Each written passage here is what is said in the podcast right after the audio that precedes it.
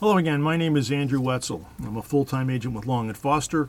I'm also a realtor, an associate broker, an ethics instructor, and a mediator. I've been moving sellers and buyers since 1996. Thank you for taking the time to listen to this podcast. Today's topic the 2020 spring market is delayed. The coronavirus pandemic is having a major impact on the world and our country. My deepest sympathy goes to everyone and anyone who has been personally impacted in any way. Life is very different today than it was just a few short weeks ago. For example, real estate, a major component in our economy, has directly been impacted by a number of factors, including social distancing rules, slowing or stopping most activity. In fact, in Pennsylvania, my home state, real estate is considered a non essential business, so we're not allowed to be meeting directly with buyers and sellers. While I understand that the situation is very serious, there are people who are still looking to buy and sell real estate, and while other states are allowed to have their real estate business continue, Pennsylvania it's come to a halt. The spring market, the peak selling time of the year, is usually going strong by now. Many owners plan to move after school has ended or before enjoying the summer.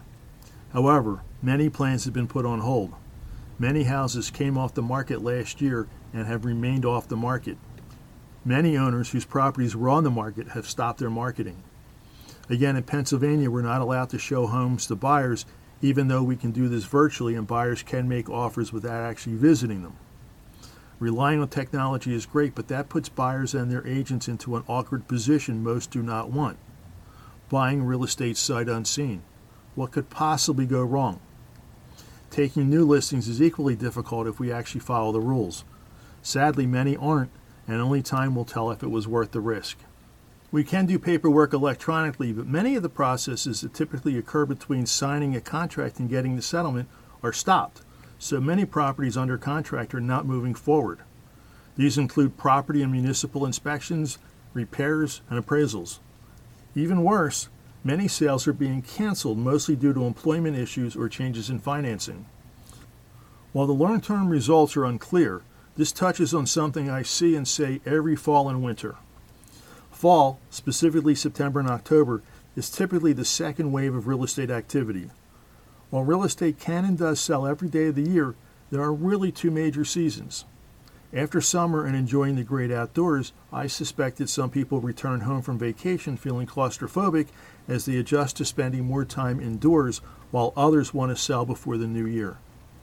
What is interesting, and happens every year, is that many owners who were unsuccessful trying to sell decide to wait until the next spring. Some are frustrated by the process, others want to enjoy the coming holiday season. Every year I remind people that houses sell every day, that most houses look their best in fall, and, as we're clearly seeing now, unfortunately, who knows what spring will bring. There are many who came to regret leaving the market in 2008. Then the market crashed. How many might have sold and moved on had they continued to sell? And now this. Obviously, this is different. We started off 2020 with nice weather, so the real estate market continued to perform well. Some still kept their houses off the market. Inventory levels remained low, which undoubtedly concerned many wondering where they might move. What happened to their plans? How long will this last? What will life be like afterwards? What will be normal?